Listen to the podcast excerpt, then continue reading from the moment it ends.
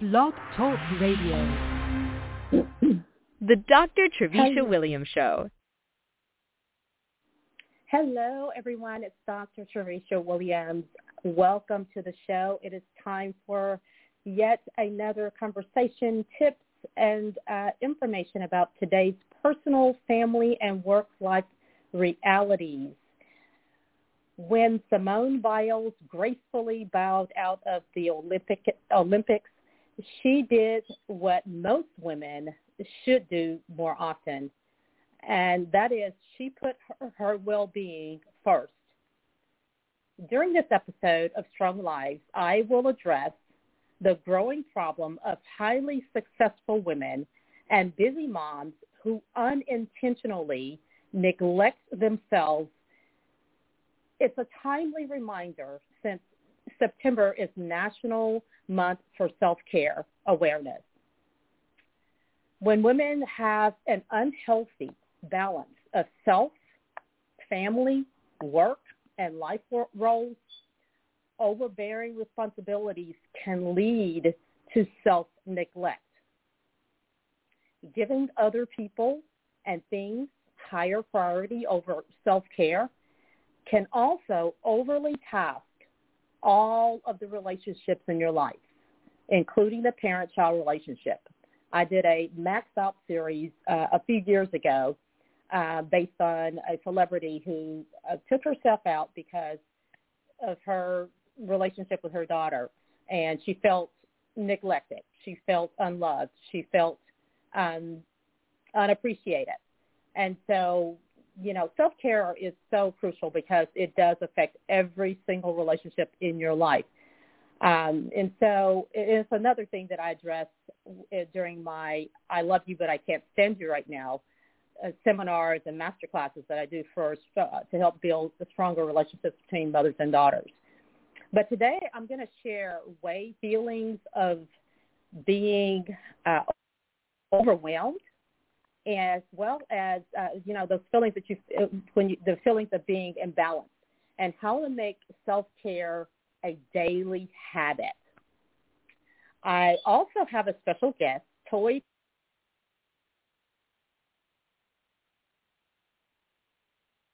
and how it inspires the work that she does today uh, with women. So again, today, uh, uh, this month is uh, September is National Month for Self-Care Awareness. But what you may be asking yourself, the dictionary defines it as the practice of taking an active role in protecting one's well-being and happiness in particular during uh, in particular during periods of stress. However, I think that I like the World Health Organization's definition just as well. They define self-care as the ability of individuals, families, and communities to promote self-health, prevent disease, uh, maintain health, and to cope with illness and disability with or without the support of a healthcare provider. As the demands on your work and non-work energy and resilience decreases, and you run the risk of maxing yourself out, or as many people term it, burnout, which is a critical state of being out of sync with one or even multiple areas of your life. And the consequences are loss of energy, excitement about life, and self-neglect. So here are three tips, three keys to practice, ways to practice self-care every single day and make it a habit. Number one, recognize your personal signs of stress and burnout if you are feeling a, a, a, an extraordinary sense of failure and you're always doubting yourself, uh, that's that's a sign of being stressed out, burned out, and a lack of self care. Uh, another another sign I'm going to list at least five. There's so many. Uh, at least five signs of you, uh, personal signs that you should look for uh, for being stressed out or burned out. uh, you feel stuck. You feel a sense of helplessness. Um, you feel defeated many times. Another another point is you may even feel isolated. You lack motivation to pursue new goals and to do new things.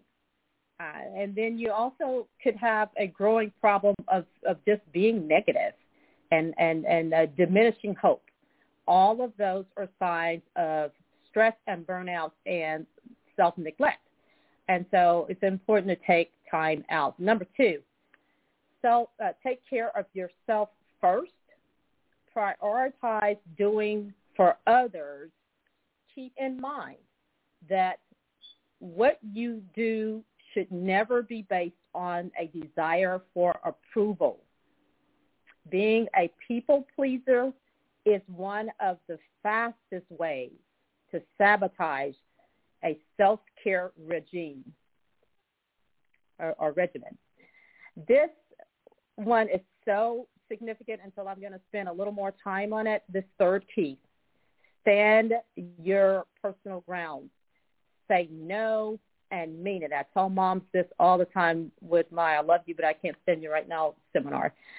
Do you ever get asked to do something and want to say no but say yes instead? Do you ask yourself, why did I do that to myself again? Answer to your question, why? you said yes against your inner self no is a really big deal. That inner no, the real answer to the person's request is your personal protection the, uh, of spiritually, mentally, and physically that, that you've overwritten.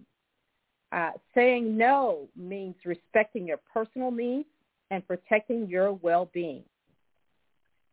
So your why is really, really important. Your why you're saying yes is really important. The person's request represents something that you do not want or even might not even need. It does not make you a selfish person to say no. Rather, it means and it makes you the guardian of personal resources, including time, money, and energy. Hands down, saying no is a way to practice self-care every day because what you are really saying is there's a conflict here. What I need, what I desire for me at this time is not congruent with what I'm being asked to do. So say no and do it guilt-free.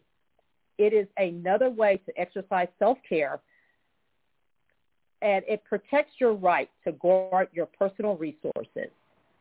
So speaking of standing your ground, and self-care. My special guest, Toye Penny, has done that and more and is here today to share her trial to triumph story and how it inspired the work that she does today. She's a Christ believer, author, and the creator of a method that helps women get more out of life all of what she does today was inspired by her personal story of winning against the odds of loss, being a teen mother, and freeing herself from a tumultuous relationship. Toye, welcome to the show. Thank you so much for having me. I'm excited to be here. Absolutely. Can you you know you did what many women uh, struggle to do. Take us back to the 16-year-old version of yourself and walk us through how you became the version of Toye Penny that you are today. Sure. Um, it was actually way before 16. It was um, for me. It was um, I probably I would say five years old um, for myself. Um, my mother was suffering with lupus, and um, I went from home to home basically. Um, I went from my mother's home to my godparents' home, back and forth, and um, I knew that she was sick, but I didn't I didn't know um, you know how how bad it was. And so um, I would cook meals for her. I remember um, being six and seven years old, being able to um, walk across the street to the grocery store and write checks to buy groceries. Like she taught me how to write checks and I would buy groceries for the house and then I would come home and I would cook meals like I we would invite people over and I remember the whole shake and bake chicken um and the Tang um orange drink back in the uh late 80s. And so um it it started there and from the age of about 9 years old she passed away of lupus. And um at the time I was supposedly spending the night with my uncle and I didn't know that I was going to end up living there. But they told me that she was sick, and then the next day they told me that she had passed away. So I'd had no really no no closure with her. I had I didn't see her or anything like that. Didn't get to visit her in the hospital.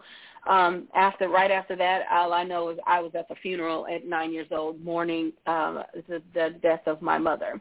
And so um, from there, I, you know, began to live life, and um, I didn't know my father either until I was about what 18 years old and so I didn't I I had no idea who the, who the man was or or whatever until I about 16 where I decided that I wanted to you know go search for my father. Um but I ended up finding my father about 18 and uh at the age of 13 I got my first job. And uh it was a relative uh who hired me and um ended up being sexually abused by my boss. And I really pride myself in that work um, you know, that was my escape to, you know, leaving, you know, with my mom passing away and just all of that stuff. But that was something that I really looked forward to. And I got sexually abused um, at 13. So this sort of opened up the doorway for sex and you know, and all of that stuff for me as a teenager. And uh, of course, with my mom gone, and and then my dad not being present, um, there was a there were voids. There was a void in my life, and I began to search for you know love in all the wrong places. And so, um, by the time I was 16, I ended up pregnant. I was uh, 16 and pregnant, so I was a teen mom. I was um, I, I gave birth to her one week into my 17th birthday, and I remember giving birth to her saying, you know, it's just me and you, and um, from there it's like something just lifted out of me and just took off. So I graduated high school. My daughter was about one years old. And I walked across stage and I remember waving at her in the audience and I was crying and everything. And so I went off immediately to massage therapy school where I got hired when I got done, when I got finished with the school. I got hired at this high-end luxury day spa. And I was working there for about two and a half years when the owner came to me and asked me if I wanted to buy the place. So by this time, y'all, I was about 19 years old, and um, uh, when I started working there, I was about 19. So, but I was about 22 years old, and this lady asked me if I wanted to buy the place, and I just knew this was my ticket out, you know and and I was doing fairly well. You know, I had my you know a nice apartment, a brand new ride, but it still wasn't like an entrepreneur. And so of course I said yes. And what I did was I bartered services with a couple of clients who were attorneys. They represented me in the sale of the business, and the next thing you know, I am 23 years old and the owner and CEO of a high-end luxury day spa with 15 employees and raising my daughter, you know, a single mom. I mean, it was absolutely amazing um, financially. Uh, we traveled the world. We wanted for nothing. I built my first home from the ground up, two-story home from the ground up at the age of 24.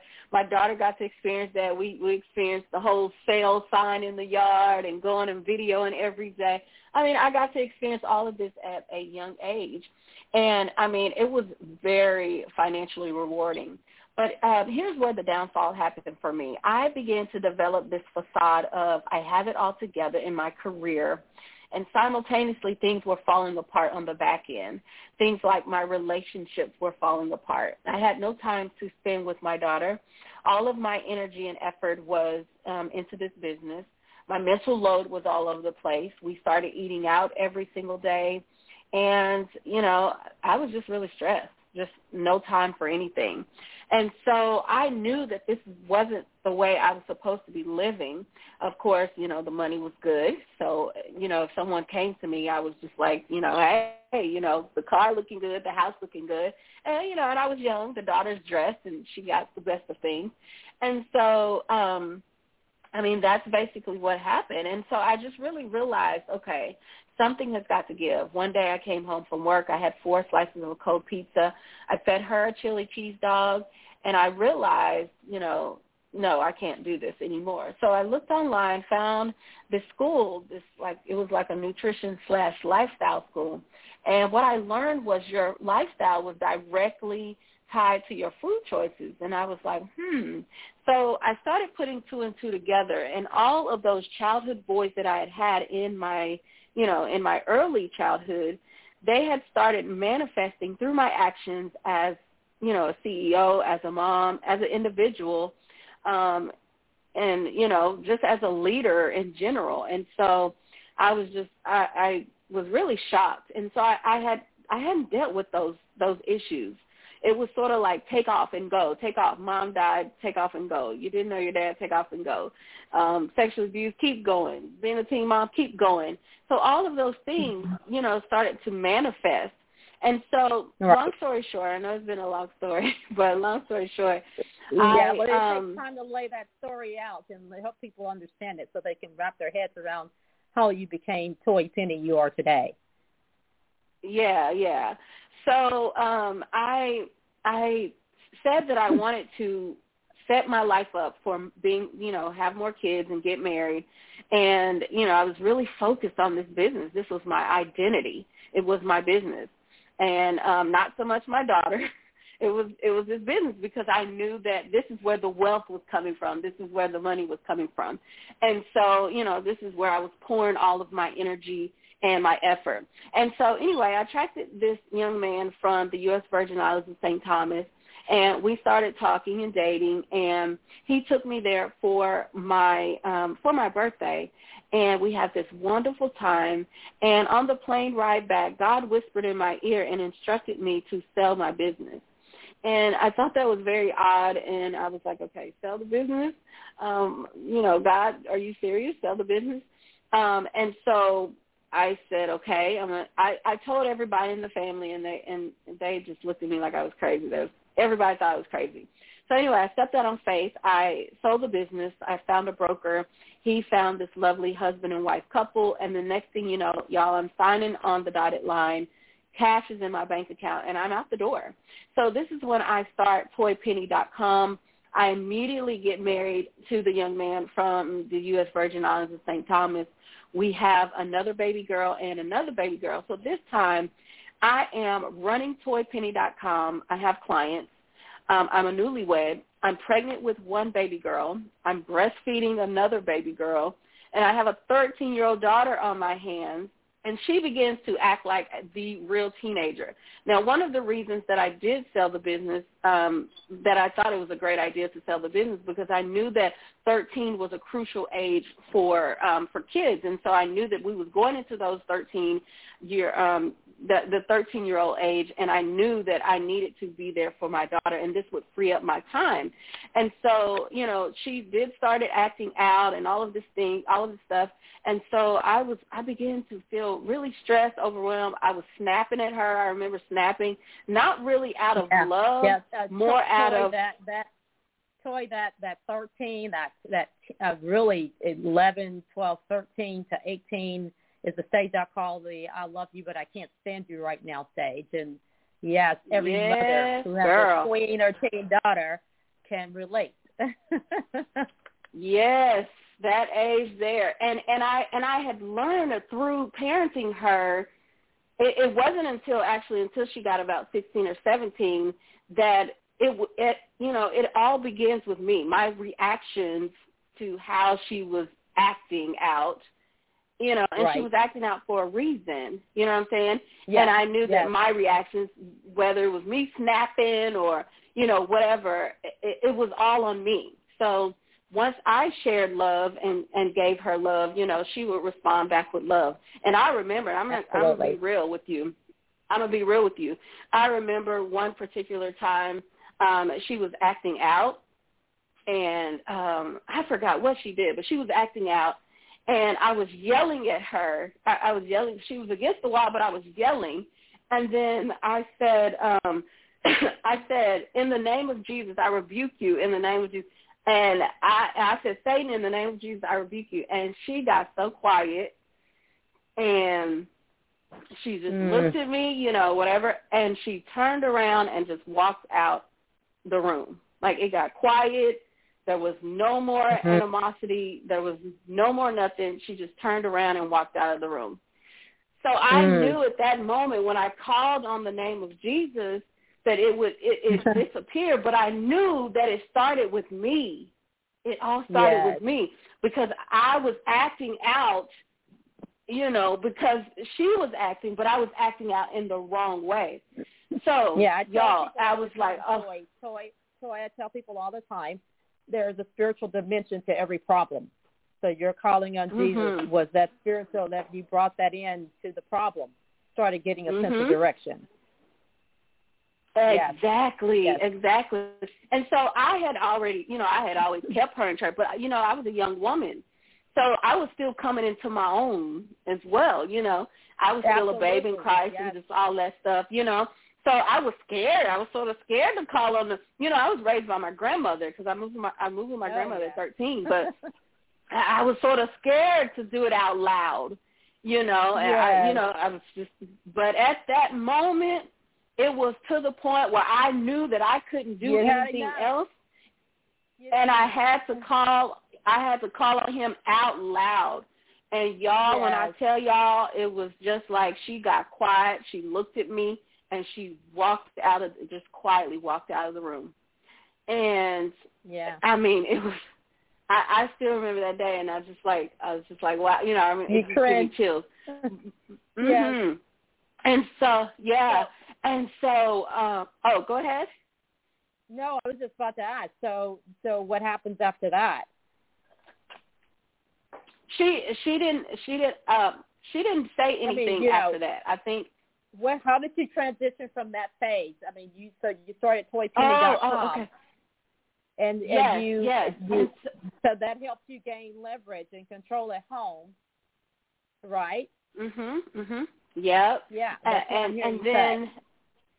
Yeah, and then I went down, and like I said, I I remember, you know, I'm breastfeeding, I'm pregnant, this child's acting out, I'm doing all this, running clients, and I was like, okay, I, I can't do this, and I can't, I can't continue to act this way. And so I went and I had a, another talk with the good Lord, and I said, how do I maintain myself yet maintain everyone else around me? And the word that he gave me was, when you are whole and complete within yourself, everything else falls into place. Right. And every time I say that, it just gives me chills because I could hear his voice so clear. And and I began to develop this method. This is when the light bulb went off for me, and I began to develop this method for all. It, the madness for you know.